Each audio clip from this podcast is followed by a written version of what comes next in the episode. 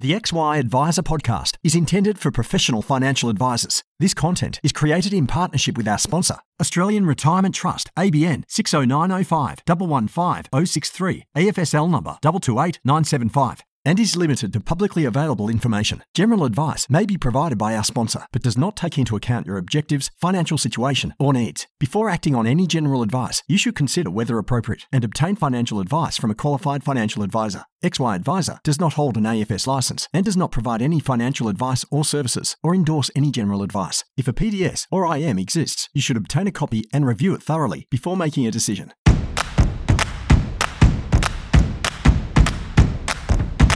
Welcome to the XY Adviser Podcast, a global community of financial advisors sharing and learning with one another to drive the positive evolution of financial advice.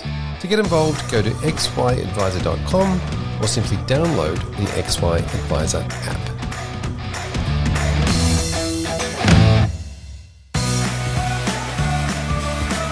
This series is brought to you by Australian Retirement Trust, a fund that's trusted by over 4,000 advisors and more than 2 million members. With over $200 billion in retirement savings, they have the size and scale to seek out world class investment opportunities that others may miss and are committed to working with advisors to help your clients live the retirement they want. Visit AustralianRetirementTrust.com.au forward slash advisor. Includes super savings and QSuper FUM and members at June 2022.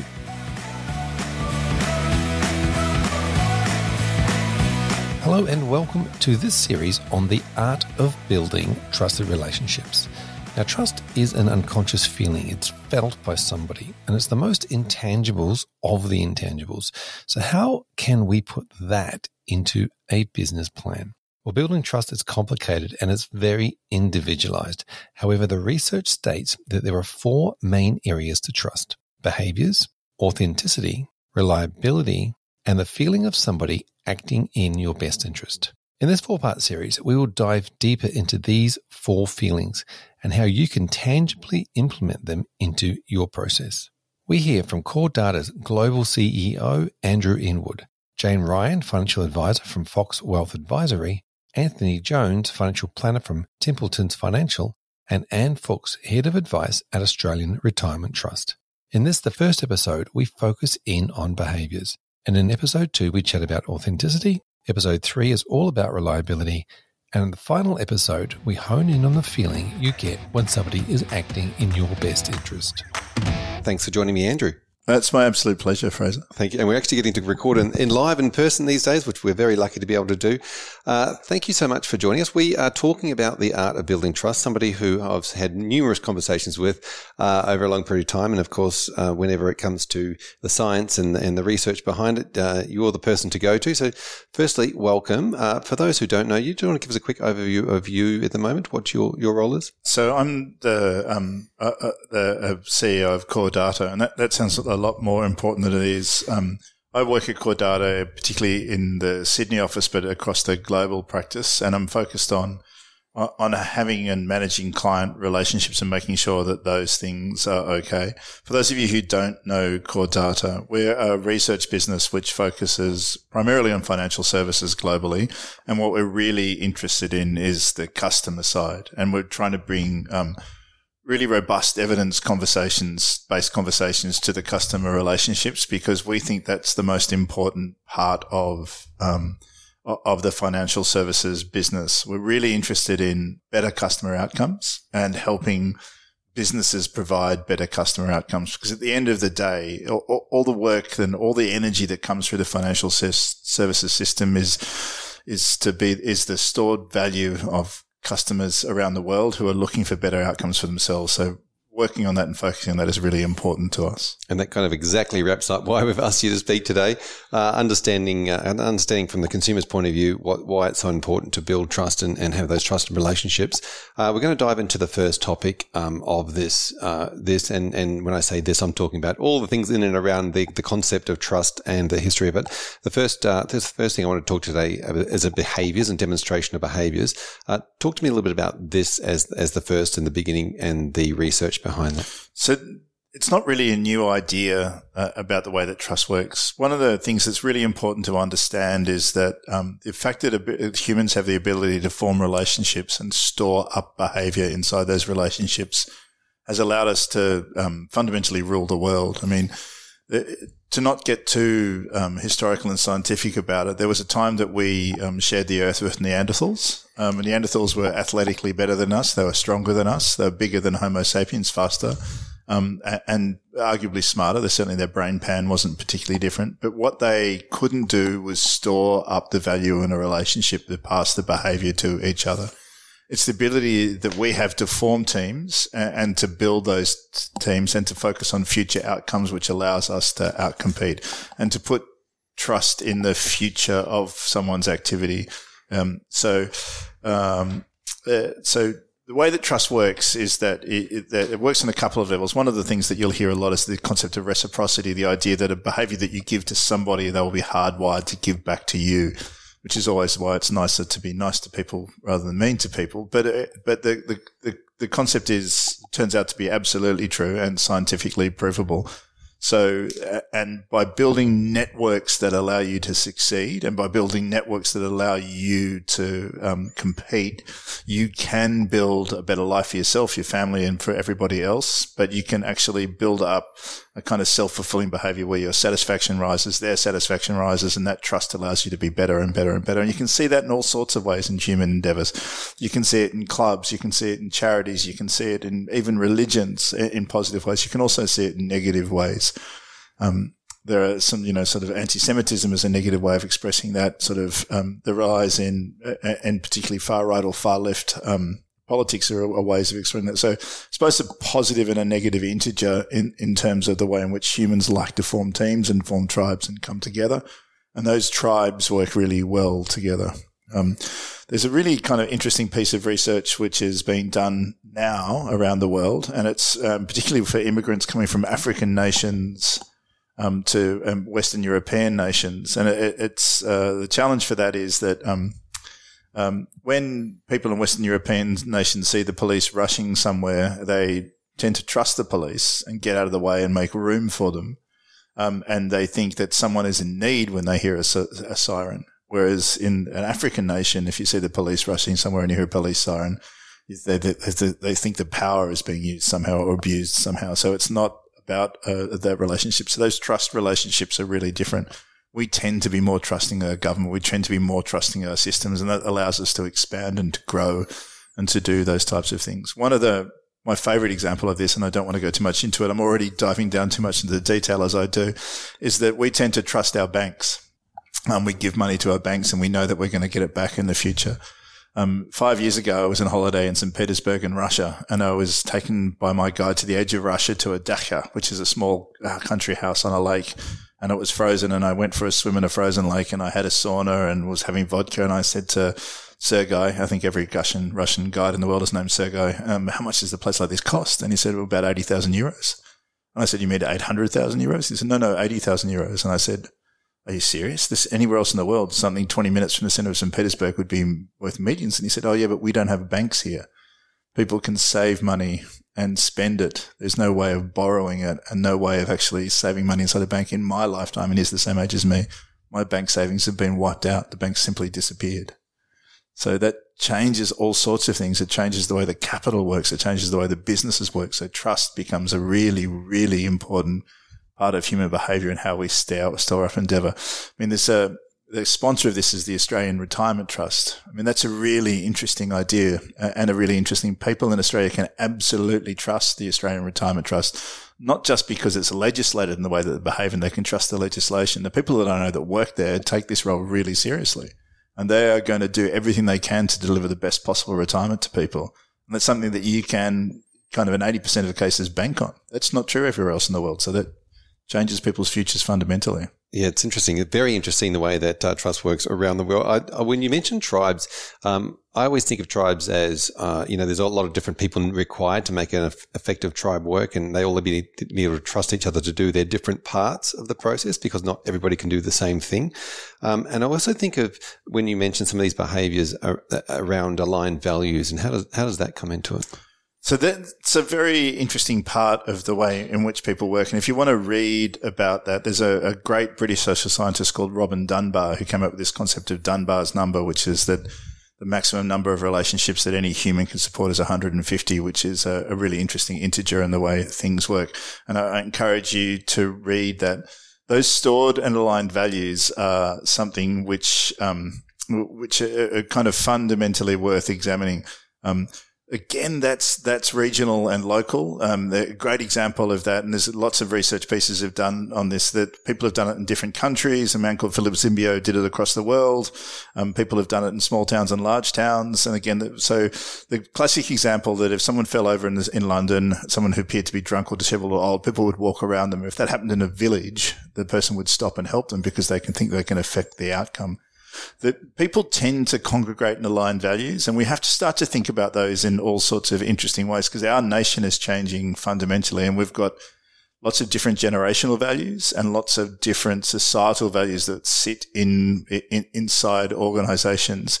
One of the biggest filters for this tends to be money. Um, and, people who are rich tend to behave in very specific ways. And it, let's let's make rich having more than a million dollars in investable assets, and let's make it inside super as well as outside super. So it's a very big part of the Australian population. So it's north of four million people in Australia. So it's a big number of people. There are a couple of correlated values with that which really stick out. One is that they tend to value education really highly. They think that that's important. The second thing is that they tend to um, um, to to to value deferred pleasure really highly. They're prepared to put pleasure aside for some, some future benefits. So they're much more trusting of the system.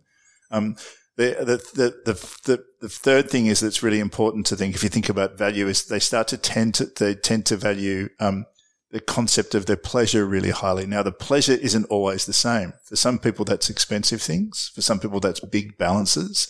For that, some people, that's, um, um, the ability to, to display things. So those pleasure drivers are very different. Don't never underestimate pleasure in terms of, of a driver of human behavior, but never underestimate the this kind of stored value of pleasure. Now I live. I'm lucky enough to live in a in a street where um, it's expensive, and you know, um, I work very hard, and I've worked very hard for a long time, and I've had a, a, a more than my fair share of luck to allow me to get into that that situation, and I can see this different pleasures being sought by people along that street really, really clearly. Some people's gardens are magnificent. Some people's uh, are driving two thousand dollar cars when I know that they're worth tens of millions of dollars because because pleasure for them is to have money in the bank, not money in the street. Some people I know who are struggling are driving cars that I couldn't possibly afford. I drive a you know a twenty year old German car because it's relatively cheap. Um, so so those sorts of things are really important to understand. So never underestimate treasure, pleasure in terms of a motivator and never underestimate pleasure as the way in which tribes are formed because people are finding the same happiness in the ways in which they work together. Now I belong to a bunch of tribes. I belong to an, belong to an ocean swimming tribe and they come from all over the world and all sorts of people, but they all have the joy of swimming in particularly cold oceans with us. And they're an interesting group. I belong to a, a tribe of people who, um, who, who do lots of sailing and sailing for me is the kind of ultimate Marxism because those who can provide the yachts and those who can't but are skilled provide the services on the yacht. So both of those fit together. So those tribes are, are much the same. And we live our, our lives unconsciously inside those tribes. They're different to family, although some people's family are tribes. So building your tribe is really important. I think, um, I break up my working day into a whole bunch of things. So I have work, operations, sales, um, pro- projects, and HR as my daily things that I have to do every day. But on my right hand stack, I have family, which is first, self when I do things for myself second. And the third thing I have is tribe because you've got to bring your tribe together. My tribe comes from all sorts of places. Parts of my tribe, I mean, one of the members of my tribe is a, is a, is a heart surgeon. And the other one is, is a guy who, um, who, who, who fixes boats and they different parts and they perform different parts of functionality, but they do have all the same kind of behavior. They like information. They like to talk. They like to walk. They like to exercise. They like to do those sort of things. So building that tribe is really important. When you're building a business, like particularly a financial services business, one of the things which is really important in that is this concept of mirroring. I'm sure you know what that is, and I'm sure most of the people on the podcast know what that is. But for those of you who don't know, it's giving back behaviors to the person that you're talking to, which reflect them hence mirroring. So in some ways, we mirror ourselves in our tribe. We build up people who, who are like us and, and, and go through those processes. And we've watched it a lot in financial services. Very good planners and very good people in those sort of, those sort of operations are very good at mirroring the needs that the person's giving to them because the person is entering the conversation with a set of needs every time. And if you can give them back to them and solve those needs, whether you say it explicitly or implicitly, it's actually a really important integer to building trust. One of the things that we've noted, and this is um, may sound offensive to some of your listeners in Melbourne, is that most financial planners in Melbourne, when asked, can very clearly describe which football team they support and why. That doesn't really exist anywhere else in the universe that we, we do this mystery shopping in. Certainly not in Western Australia. Absolutely not in New South Wales um, to a much less extent in Queensland, but in Melbourne, particularly in the city Melbourne, it's an absolute truth. They'll tell you and they'll be able to articulate why. And when people match up to those things, then they will mirror against it. The weird thing is that if people don't like that team, for example, Collingwood, for all the Collingwood supporters out there, you know why they don't like you. Um, they, they will literally say it'll be much less likely that they will support that, that advice. They'll go, yeah, it's Collingwood support. It doesn't really reflect me. So that mirroring part is, is, is quite interesting. Mirroring's a fantastic one, the old matching mirroring. But uh, I do love the concept of overlapping tribes and how everybody's got uh, more than one tribe and to be able to work through that interest. Football teams is obviously an interesting one, whether people are into sports or arts or, or whatever they might be, uh, or within their different personalities. Apart from mirroring, though, with behaviours, what do you sort of suggest if, if you're you know working with financial advisors that they uh, they partake in as some of the key behaviors for them and their clients? So the really important part uh, uh, of this is that to acknowledge, no matter how well you know the person, that your service level degrades over 36 months. Because one of the things that advisors do, whether they're conscious of this or not, is that they're very good at taking chaos and turning it into order. Now, people's lives, unless they're putting lots of energy into it, tend to, after the first order that the, the, uh, that the advisor provides degrades, and it degrades on about a 36 month cycle so that they have to keep coming back to that. The second thing is that whenever they're talking to someone that no one is in that state is what the, um, the psychologist would call a tabula rasa, a blank slate. They're not. They've got jobs to be done in their mind. And one of the great things that advisors do, whether they acknowledge or not, one, number one is provide structure and order. The second one is that they take jobs away and they get those jobs done. Um, I'm not sure as an industry we're as good at charging for those jobs that we as that we should be because we're actually doing a good job of that.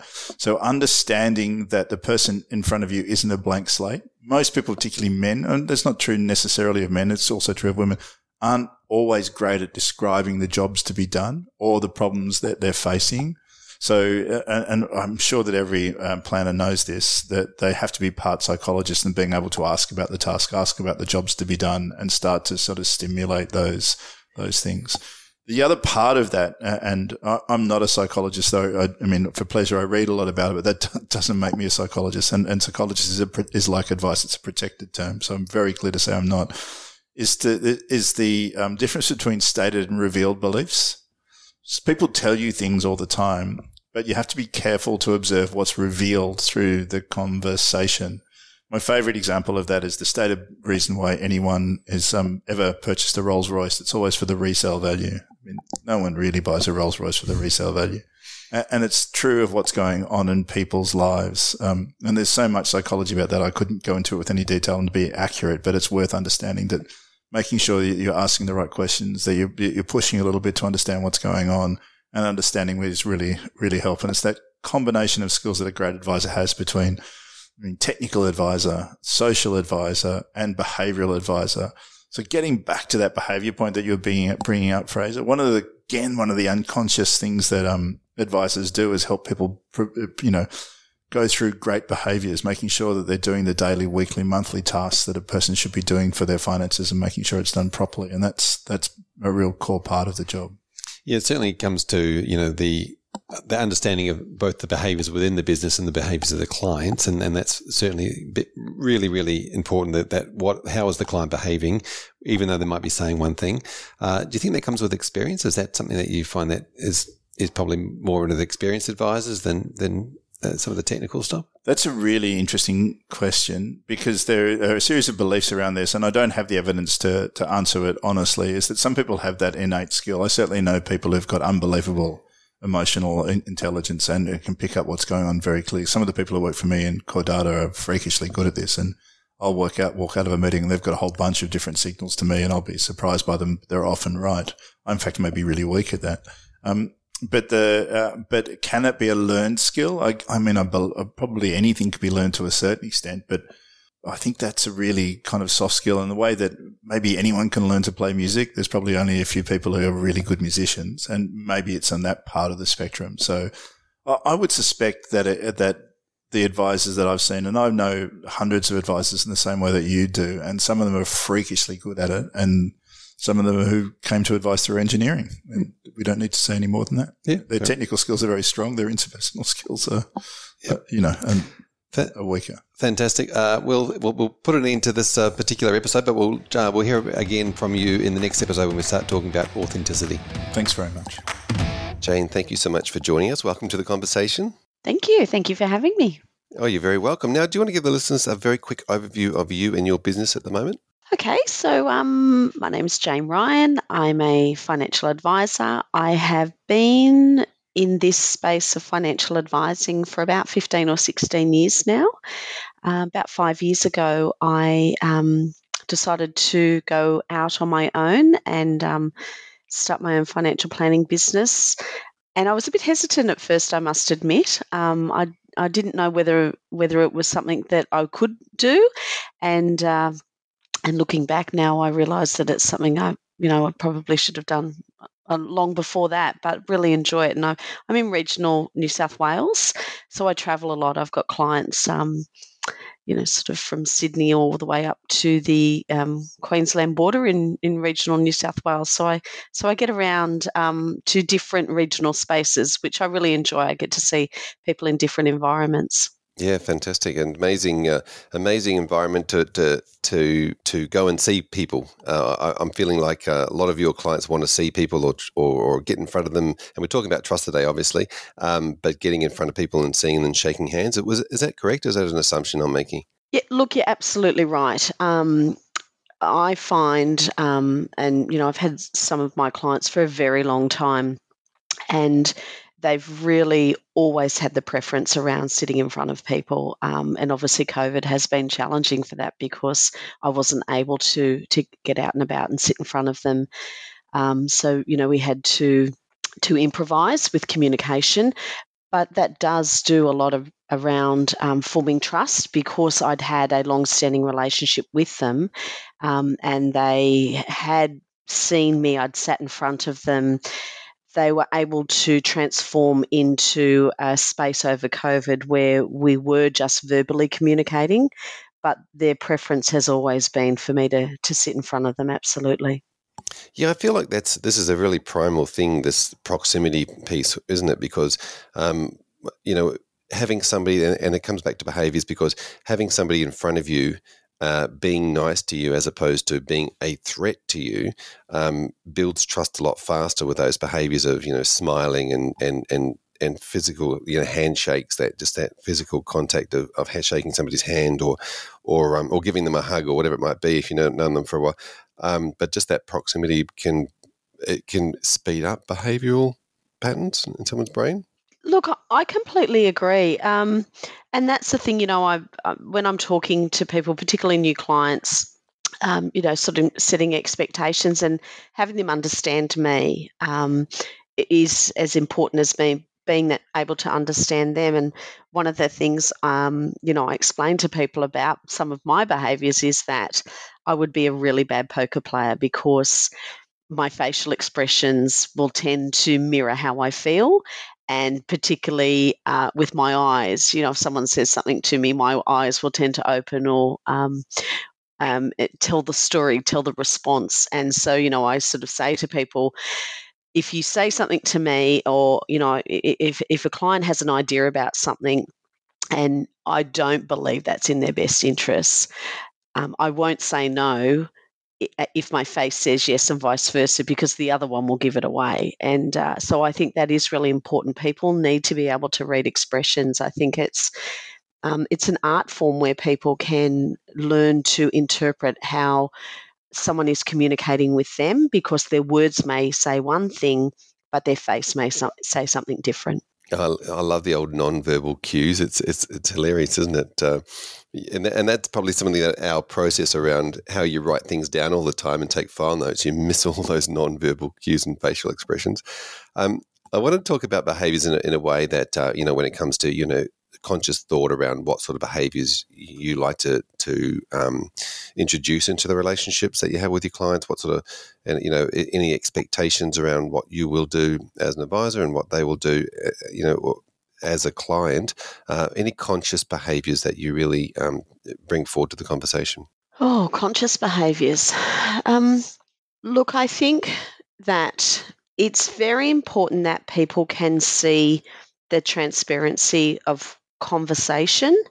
And so, if if it's a new client, obviously um, the preference is for them to be sitting in front of me. Sometimes that's not possible if I have people from a distance. That um, obviously, you know, of course, during COVID, that was impossible. But it is about being uninterrupted. And one of the things that I talk to all of my clients about, and my existing clients are acutely aware of that, and that is when they are in a conversation with me they have 100% of my attention.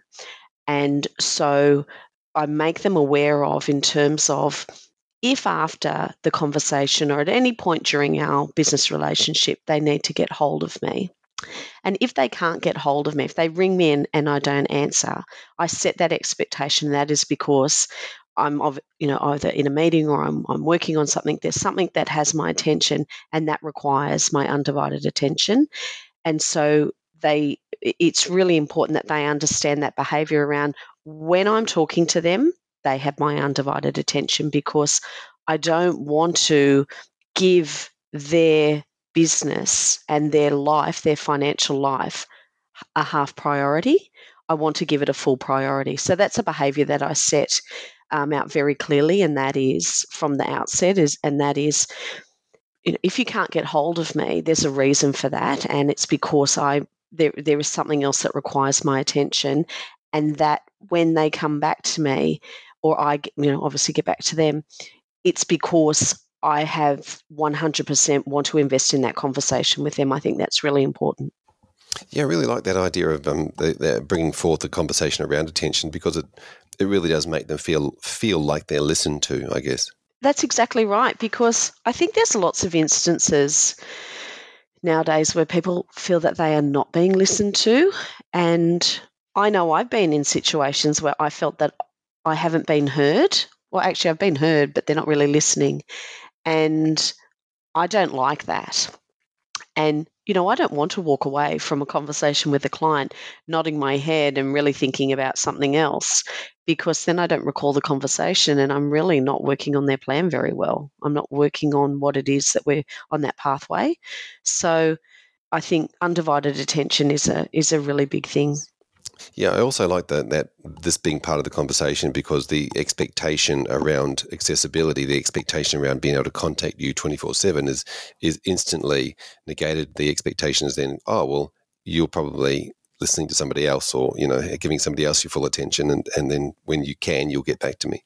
That's exactly right, and you know, I explain to clients what my life. You know, I I give of myself to my clients. I they they understand my life that I have you know small children and um, you know I have a lot of things that go on in my life as everybody does. And um, and I I provide a lot of flexibility. Uh, so you know I'm happy to see clients after hours. Sometimes I see clients on weekends. But there are times where I'm unable to see them or unable to um, to have a conversation with them because of that. And I think when people really understand what your whole existence is like, well, that helps them to understand you yep. and build yep. that trust. I, I, definitely want to get into that when we talk about the next episode with authenticity. Are there any other behaviours that you talk to your clients about, um, uh, whether it comes to you know behaviours for them getting information back, or or, or, or behaviours around your business and how you you um, you show up every day? Yes, look, um, one of the things that I talk to clients about is we try to give them as little bit as little homework as possible because we all know what it's like to go somewhere and see someone and be really leaning into that conversation, invested in the conversation. Yes, that sounds great. Yes, we want to we want to move forward with that. And then you know, potentially you go to see someone and they give you a little wad of paperwork. Yes, I'm going to do that. And you walk away and you get in your car and you leave and you put it on the front seat or put it in your handbag and then put it somewhere and you never really get around to it. So, one of the things that we talk about with clients is we're really not, there's not too much that we're asking you to do. And if we are asking you to do it, we really need you to do it. Jane, thanks for talking to us about uh, you know the behaviours in your business. I look forward to catching you in the next episode when we tackle the authenticity piece. Thanks, Fraser. Thank you for having me. Thank you for joining me, Anthony. Hi, glad to be here. Fantastic to have you along. Now, uh, do you want to give the listeners a quick overview of you and your business at the moment? Sure. Yep. No, we uh, we run a um, well, relatively small practice now. It was a larger practice several years ago um, in Brisbane uh, called Templetons Financial and uh, business has been operating for about 40 years. Um, and I've been there for just over half of it. Um, and I guess we've probably seen the, the whole raft of changes right from start right through to sort of where we are today. So, um, and, uh, and look, I guess we've got a fairly defined sort of target market these days. I guess we've, we've learned a lot of things over the years in terms of what works and what doesn't. And um, I think we're in a sort of good spot, quite a comfortable spot now as far as that's concerned. Fantastic. So uh, it was a larger business, shrunk and, and became a smaller business. Yes. Interesting, interesting uh, for part of this conversation when we're talking about, um, you know, trusted relationships and, and, the art of building trusted relationships, uh, and then probably the, also the art of um, of moving moving relationships on, which is also probably something you've been through. Um, do, you want to, do you want to start by? I really want to get into this conversation today to to focus on some you know behaviors around um, what's what expectations can be and, and, tell us a little bit about from your business or your practice point of view uh, how that's worked for you for, for new clients and also for existing clients yeah, I think with new clients, I mean, we, we've always only ever accepted referrals. Um, I guess we've never really marketed. We haven't um, gone and sort of tried to get people off the street, so to speak. And I think that as an opening sort of point, there's already, that sort of little bit of trust there, I guess, in terms of you know, been referred by someone who may have been a client for some period of time. Um, and one of the things that we always do uh, generally is, particularly if someone rings and says, "Oh, hi, I'm such and such. I've been referred by you know whoever it might be." Um, I always take the opportunity to ring the person that's referred them uh, for two reasons. One is just to thank them uh, for thinking of us. Um, but secondly, and probably more importantly, I then just have a general chat to them and try and get a little bit of background on, you know, how long they've known that person, where they've known them from. Because I think to some degree that gives you a little bit of an idea. Not not always, you don't sort of try and preempt, but it does give you a bit of an idea about the sort of person that you might be dealing with. Um, so at least you've got, you know, a little bit in front of you. So when you do meet with a client, you know, you're not sort of starting from from scratch. So, you know, for example, if someone's known someone for 30 or 40 years, you could pretty much rely upon the fact they've probably got some traits that are fairly similar um, in in a large respect. Because if you've known someone for that long, you've obviously you know gotten on for that long, so you probably share similar types of arrangements. So we find that is a really great starting point for us. Yeah, it, it certainly is now because um, it's always interesting to work out what's been said, isn't it? Like what what what what did they say about you? What was the expectations that they've set around you, and also um, uh, you know the the other way too. You know what uh, what's the expectations coming in?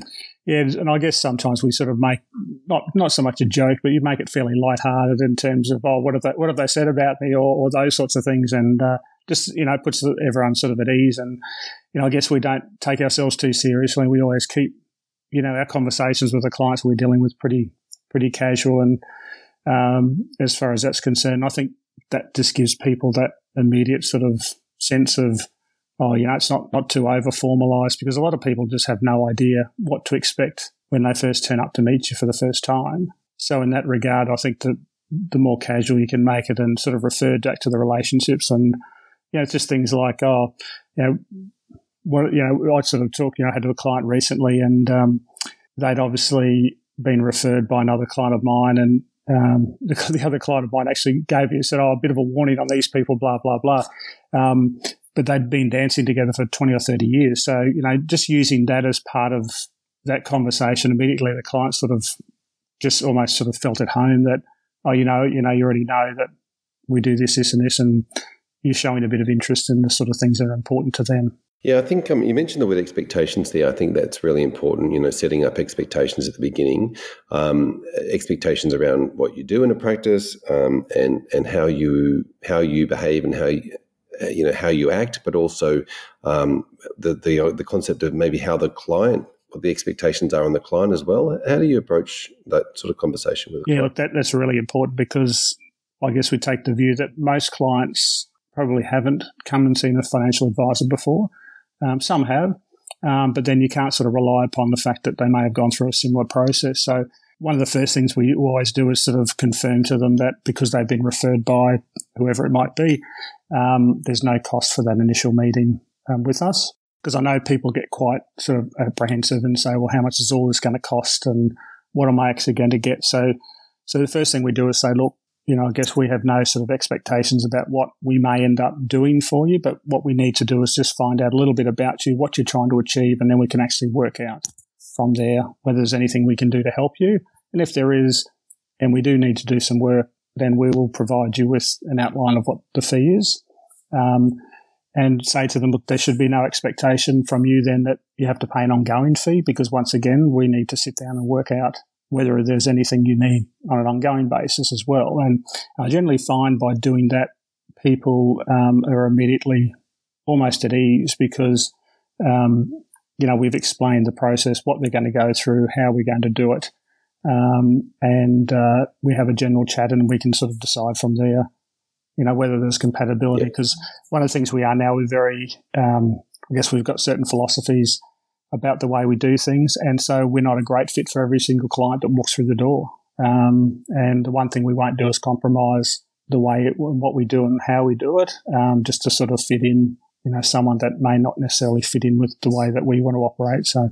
I think that's a really important conversation to be able to, to understand what your philosophies are up front in that first meeting or, or if, if not before so the clients understand that and then you know you can make a, a fit conversation well before you get involved? Look, absolutely, and particularly, I mean, something as simple as you know investment philosophy. You know, you might have a philosophy around this is the way we operate portfolios, or you know, we only use index funds, or we only use active funds, or we only do this, or we do direct shares. We don't do direct shares. Um, so, for example, we don't do direct shares at all. Um, we don't do it. So, if a client came in and had that expectation, then one or two things can happen. Either we walk out after five minutes and there's no nothing further to do, uh, unusual, or we can say, look, um, that's okay if you'd like to do that. We don't do that, but there are other people that we can organise to do that aspect of, of that sort of thing for yep. you. But because um, I guess we've learned over the years is that I think when you first start out, you're, you're trying to be all things to all people, and you soon realise that at some point, you know, the piper has to be paid down the down the track, and um, you know, you sort of know, it's difficult because you, you are starting to sort of build a business, but you realise down the track that that's not necessarily the the best outcome. And I guess you sort of start to sort of refine your offer to, to clients. And I think also too, once you, once you really have that philosophy and you you you truly believe in it, then I think that comes across to the client in a very positive manner, and they get some confidence that um, you know, yes, we think this is the sort of thing that we we think will will benefit from.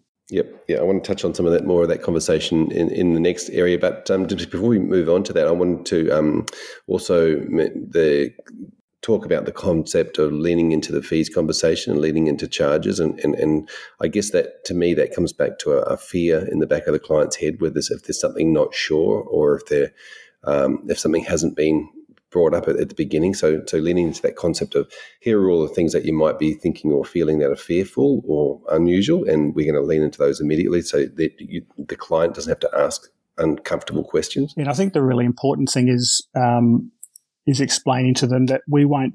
You know, I always use a very simple example, but we won't do any work and charge you unless we believe we can add some value to you. So, for example, I'm not going to charge you $100 if you get $20 worth of value out of it, for example. And and again, those sorts of little, I know they're sort of simple, but putting ourselves in the client's shoes, I mean, they have absolutely no idea to, to a large degree what to expect from the process and how things are going to operate. Um, so I think the simpler that we can make it, um, I guess I'd probably fall into the trap years ago where you know all you all you're trying to do is you know show the client in the first meeting just how much knowledge you've got and how you can do this, that, and the other. But at the end of the day, you soon realise that that's not really what the, the client's there for. They're there to sort of improve on their position or because they've got some fears or concerns. And that's really our job is to allay those concerns. And, um, but I think having that upfront conversation, people feel at ease and can then concentrate on the rest of the meeting. Otherwise, they'll be sitting there for the next half hour going, how much is all this going to cost? How much is all this going to cost? And not really be listening or participating the way they should be in the conversation. Yeah, fantastic. Anthony, thank you so much for being part of this first episode. Now I do want to dive into some of the stuff that you've said in this in the in the additional episodes, especially around the concept that all of your new clients come from existing clients from existing clients, which obviously uh, you know tells us there's a lot of a high level of trust there already. So uh, let's dive into some of the conversation in the following episodes. Sure. Thank you for joining me, Anne Fuchs. Fraser Jack, it's been a while. It's so great to see you. Absolutely great to see you. Now, we are recording this live, so you might notice that dynamic in the conversation. But let's start with you. Start with the uh, giving us a quick overview of you for our listeners. So, I have been around a really long time 25 years. We've worked together a long time. I'm head of advice of Australian Retirement Trust, which is the marriage of QSuper and Sunsuper, two big super funds coming together with 2 million members, $200 billion of assets. And my job is to make make sure that the nurses and the teachers and the retail workers and the small business owners and the farmers and the miners and all of these people around Australia get more financial advice. Well, fantastic. And, uh, and thank you for taking the time out to speak to us because that's obviously a huge, huge job you've got uh, ahead of you. And obviously, I think we've been speaking off, mic, but uh, you've had a lot of work to do. Yeah, we've got, uh, there is a lot of work to do bringing these two big funds together with two very different histories with the Queensland government and then obviously Sun coming from the private sector. But you know, we're heading to it. We've got this aging population. We've got the retirement income covenant. So the team are really excited about the impact we're going to have. So more members retire with dignity. Fantastic. Now, uh, this first episode, we are discussing and opening up the conversation around uh, the art of building trust. And in particular, in this episode, it's around behaviors. Uh, tell us a little bit about what that means to you and, and, and how you've seen uh, advisors ad- adopt a, an attitude towards focusing on their behaviors for building trust. So the advisors that inspire me around building trust have a such a sense of service and humility and integrity, which is just I'm drawn to them and, and inspired by them. I can see their faces in front of me and um, look, I recognise that there's, a, a, you know, there are a lot of affluent, um, high net worth investors that advisors want to work with, but I'm particularly inspired by those advisors that want to help the, the ordinary person, the mum and dad who've worked hard all their lives and they've got 300,000 and they're not, seeking to create complexity to justify a fee. They're seeking to find simplicity to help somebody live you know, the, the dignified life they deserve to live because there's so many Australians now. We've had three decades of super. SG, it had its 30th anniversary a couple of months ago or in July. And so there are all these people that are wealthy for the first time that wouldn't have been wealthy, but their financial literacy is low. And these advisors just have a lovely approach to finding that simplicity so people can sleep at night and just live an income and just appreciate the simple things, you know, and they don't really want to talk about investments and portfolio construction. They just want to know their money is going to land in their bank account every month you know, those very, very simple, important things. Yeah, well, Fraser. certainly, certainly is an important thing for trust with uh, money landing in the bank account when you said it was going to land in the bank account. Uh, talk to me a bit more about that simplicity around that, the concept of um, taking the complex and making it simple as a behavior rather than uh, creating more complexity. If I think about us, um, uh, when I started uh, uh, years ago, you know, it was all around investments, portfolio construction, and the advisor's value proposition was solely around almost con- creating complexity to justify a fee year in, year out. Uh, I think in this regulatory environment, we're in the advisors that are that uh, are the exemplar in terms of professionalism and just living that trust are the ones who just distill and remove all that complexity because most Australians aren't that literate financially and show them the simple things that they can do. They talk them, they talk the client's language. They, they don't try and speak jargon to somebody who's a, who might get paid a lot of money. They might work at BlueScope Steel and be a fitter and turner, but they don't understand that much. And so they're able to mirror the, um, the client's language, body language and distill all of it and show them how they can um, create, you know, save some tax, solve for longevity and, and those things which really most people need. Yeah, fantastic. So sim- simplicity is a, a great uh, cornerstone, I think, for this this conversation. Um, with the you know the many members you see, as you said, you got two million, Mm. Two million, yep. members, uh, and the advice industry predominantly being towards that more higher end uh, side of it. Mm. Talk to us about how what the opportunity for advisors in the in the middle market. I space. yeah, so I remember years ago Graham Rich um, from Portfolio Construction Forum showing uh, at one of his conferences uh, the Seven Up series, the BBC Seven Up series, and it was obviously the wealthy kid who went who went to Oxford, and every seven years they'd check in, and he was. He was reading the Times magazine at 16, which was a little bit precocious, but that's all right. And then, and then there was the other kid who was the orphan who emigrated to Australia and became a builder. And at the end of it, Graham Rich asked the audience, "Oh, what you know, what what does this mean in terms of advice and what you do?" And everyone's kind of just sat there blankly. And um, I and I didn't speak up, and I re- I said to Graham after I said I knew the answer, but I didn't want to look silly. And he said, "What was the?" He said, "What's the answer?" He said, "Well, we should be helping those people who." Have worked really hard to accumulate a decent nest egg, but they they need to make the most out of it. If you're rich, you're rich. And so I see an enormous opportunity with 2 million members that are aging rapidly. And we're heading into really, really turbulent economic and geopolitical times. And so people are going to be more nervous than ever. So they've got a big nest egg because of super, very challenging economic times. People are living longer. So h- how do we help those members get financial advice? And so the advisor can help them find the sim- the simple strategies that allow them to just get on with life, um, rather than making it more complicated to to justify fees year in year out. Yep, yeah, fair enough. Now, apart from um, you know taking the complex and making it simple, what are some of the other behaviours that you see from advice firms that are doing it really well? I, I love seeing the advice firms that are using really innovative ways to help support financial literacy, that are embracing technology.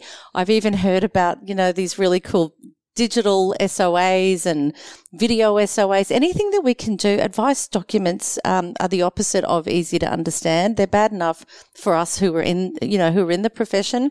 So I think that the advisors that are actually finding innovative ways to support that informed consent and understanding um, is great. Um, and I think, you know, embracing that one good thing that came from COVID was Teams and Zoom. And so that's uh, that's the other thing I think is just that advisors we know from our research that members love the relationship. Look, what we've found from member research around the trust and innovation, and you know we were talking. You know, I mentioned obviously one of the good things from COVID was Teams and that accessibility. How much that supports the relationship? The research we found is that that relationship is what members want. They want to be able to talk when they're worried, and being able to do that face to face over a video um, is is fantastic. Um, and at the port, at the you know at the corner of it all is people are happy to pay a fee when they see value, and if you can create simplicity and show the value through that, then uh, people will be talking about you to their friends and family, barbecues and the like. Yeah, I love I love the idea of being able to transfer the the idea of value not just to a financial gain. Like obviously a financial gain is required, but then obviously to say that what I really got out of that conversation or that that relationship with the advisor was this understanding because now I understand it or whatever. Yeah, and I and it could be actually. Guess what? I can. I hate my job. I'm a 62 year old nurse. I'm so tired of working. I can't stand on my feet, and my advisor has told me I can afford to retire or scale back to two days a week. So it's not about the money at all. It's about that this advisor has created a sense of empowerment and relief almost that they can they've got other choices so that's certainly what we the feedback we get from our members about the advisors that work with um, the ART members Fantastic. And I'm looking forward to diving into a bit more of that research as we go through these episodes because I know you've done a lot of research from both advisors and also members. So we'll get stuck into that uh, when we join when we join you again in the next episode when we start talking about authenticity. okay sounds like a plan fraser